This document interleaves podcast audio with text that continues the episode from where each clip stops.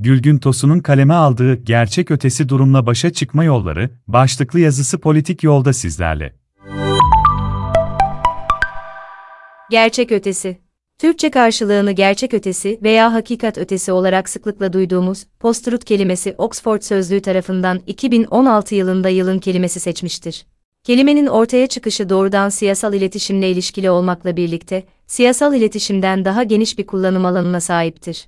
Türk Dili Dergisi'nde yayınlanan bir analize göre Adem Terzi, post-truth kavramı ve Türkçe karşılıkları üzerine, Türk Dili, yıl, 69, sayı, 820, Nisan 2020, S. 81, gazete, dergi ve sosyal mecralarda kullanıcılar tarafından kelimenin Türkçe karşılığı olarak, gerçek dışı, gerçek ötesi, gerçeklik ötesi, doğru ötesi. Doğruluk sonrası, gerçek sonrası, gerçeklik sonrası, gerçeğin ötesi, gerçeküstü, hakikat ötesi, hakikat sonrası, post gerçek, post hakikat, hakikat ötesilik, hakikat sonrasılık, post. Olgusal, sahte gerçeklik, öznel gerçekleme, inanılmış gerçek, gerçeğimsi, gerçek aşımı, gerçek aşınımı, hakikat aşınımı, hakikatin önemsizleşmesi, gerçeğin bükülmesi kelimeleri kullanılmaktadır. Post-truth kelimesiyle anlatılmak istenen durum ise, nesnel hakikatlerin, gerçeklerin, olguların belirli bir konu üzerinde kamuoyunu, halkın görüşünü belirlemede, oluşturmada duygulardan ve kişisel kanaatlerden, inançlardan daha az etkili olması, olması durumu olması halidir. Demokratik sistemlerin ayırt edici özelliklerinden biri düşünce ve ifade özgürlüğü çerçevesinde yapılanmış özgür ve serbest haber alma kaynaklarının varlığıdır. İnternetin yaygınlaşmasıyla birlikte ortaya çıkan bilgi, enformasyon hızındaki artışın beraberinde getirdiği bilgi kirliliği ve yanlış bilgilendirme eğilimleri karşısında yurttaşların olgular ve hakikatler hakkındaki bilgilendirilme ihtiyacı her dönemden daha fazla artmıştır. İnternetin sunduğu neredeyse sonsuz bilgi akışındaki yalanı yanlış, manipülasyon amaçlı kirli ve rasyonel olmayan bilgileri ayıklamak sade yurttaşların altından kalkamayacağı bir yük haline geldi. Katı olan her şeyin buharlaştığı günümüz dünyasında yurttaşların politik görüşlerinin ve tercihlerinin biçimlenmesi süreci yoğun olarak bu enformasyon kirliliğinin baskısı altındadır. Yalın Alpay'ın da belirttiği üzere, bu süreçte bireyler, kendi kimliklerine yakın hissettikleri siyasetçilere güvenerek postmodern dönemin aşırı ayrıntılı ve karmaşık ekonomi, kültür, dış siyaset, sanat gibi politikalarında Artık süreci takip edemez oldular ve iradelerini kimlik politikası çerçevesinde kendilerini yakın hissettikleri siyasetçilere her bakımdan teslim ettiler. Mevcut koşulları kendileri politik çıkarları açısından avantaja dönüştürmek isteyen politikacılar toplumsal siyasal gerçekliğin bükülmesi, sahte gerçekliğin kamuoyu gündemine taşınması konusunda oldukça başarılı örnekler verdiler. Artık karşımızdaki gerçek ötesi durumun hegemonyası altındaki siyasal görünüm, bundan sonraki dönemde gerçeklik karşısındaki tavır alışlardan nesnelliğin ve ve rasyonalitenin yerini duyguların hatta inançların savunulmasına bırakmış gibi görünmektedir. Bu aynı zamanda demokratik sistem içinde yurttaşların konumunun zayıflamasını ifade eder. Gerçek ötesi ve gazetecilik. Gerçek ötesi kavramı gazetecilik mesleğiyle doğrudan bağlantılıdır. Uzunca bir süredir sadece Türkiye'de değil, dünyada da gazetecilik mesleğinin hızla itibar kaybetmesine tanıklık ediyoruz.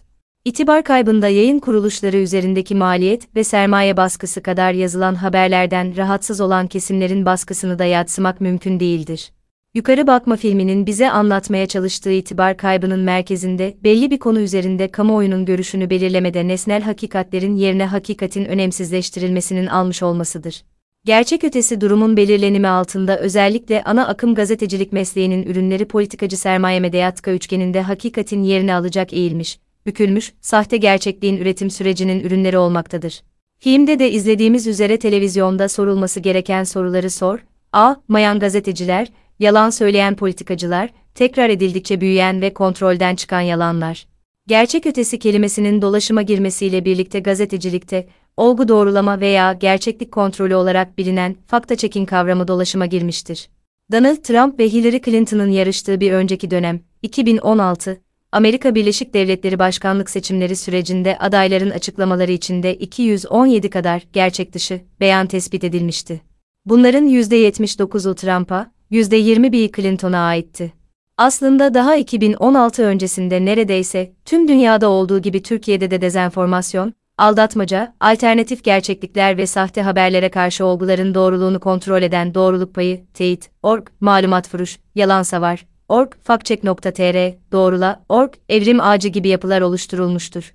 Özellikle Türkiye gibi siyasal kutuplaşmanın keskin olduğu, enformasyon akışının kısıtlı olduğu, sansüre eğilimli toplumlarda olgu doğrulama önemli bir gazetecilik alanı olarak yükselmektedir.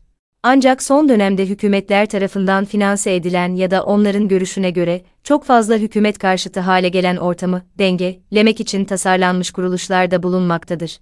Finansman kaynakları gizli tutulan doğrula, org ve hükümet yanlısı Boşforus Global tarafından finanse edilen günün yalanları ile fakta çekin, TİR'in tanımlanmış gündemi, sosyal, ekonomik ve politik konularda hükümetin ana akım duruşunu iç ve dış kaynaklı yanlış bilgilerden dezenformasyondan korumaktır. Gerçeklik kontrolü kuruluşları yanlış bilginin araştırılması ve düzeltilmesi işlevini yerine getirirken, kuşkusuz bunu müzakereci yurttaşların güçlendirilmesi ve sahter yalan haberlerden kamuoyunun korunması temelinde biçimlendirmesi beklenir. Ancak bu noktada gerçek ötesi durumu her zaman çürütülebilecek yalanı yanlış bilgi olarak almak da soruna çözüm olmayacaktır. Yanlış bilgi bulunsa ve çürütülse bile kamuoyundaki algıları değiştirmek o kadar kolay değildir.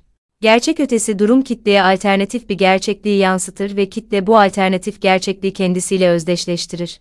Gerçek ayakkabılarını giymeden yalan dünyayı üç kez dolaşırmış.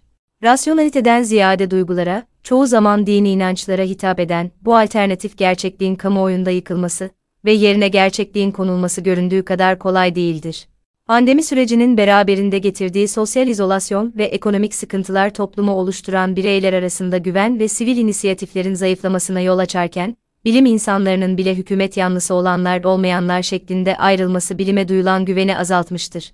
Yurttaşların gerçek ötesi durumla başa çıkabilmeleri için öncelikle aralarındaki keskin kutuplaşmaların ve ekonomik eşitsizliklerin ortadan kaldırılması, bilime duyulan güvenin yeniden inşa edilmesi, yurttaşlar aralarında güven, iyi niyet, empati, kamu kurumlarına güven, sivil katılım gibi unsurlara dayalı olarak sosyal sermayeyi güçlendirmeleri gerekir. Distopik bir dünyayı anlatan 1984 romanının yazarı George Orwell, gazetecilik birilerinin yazılmasını istemediği şeyleri yazmaktır. Bunun dışındaki her şey halkla ilişkilerdir derken yurttaşların hakikatler konusundaki bilgilendirilme işlevi olarak gazeteciliğin önemine dikkat çekiyordu.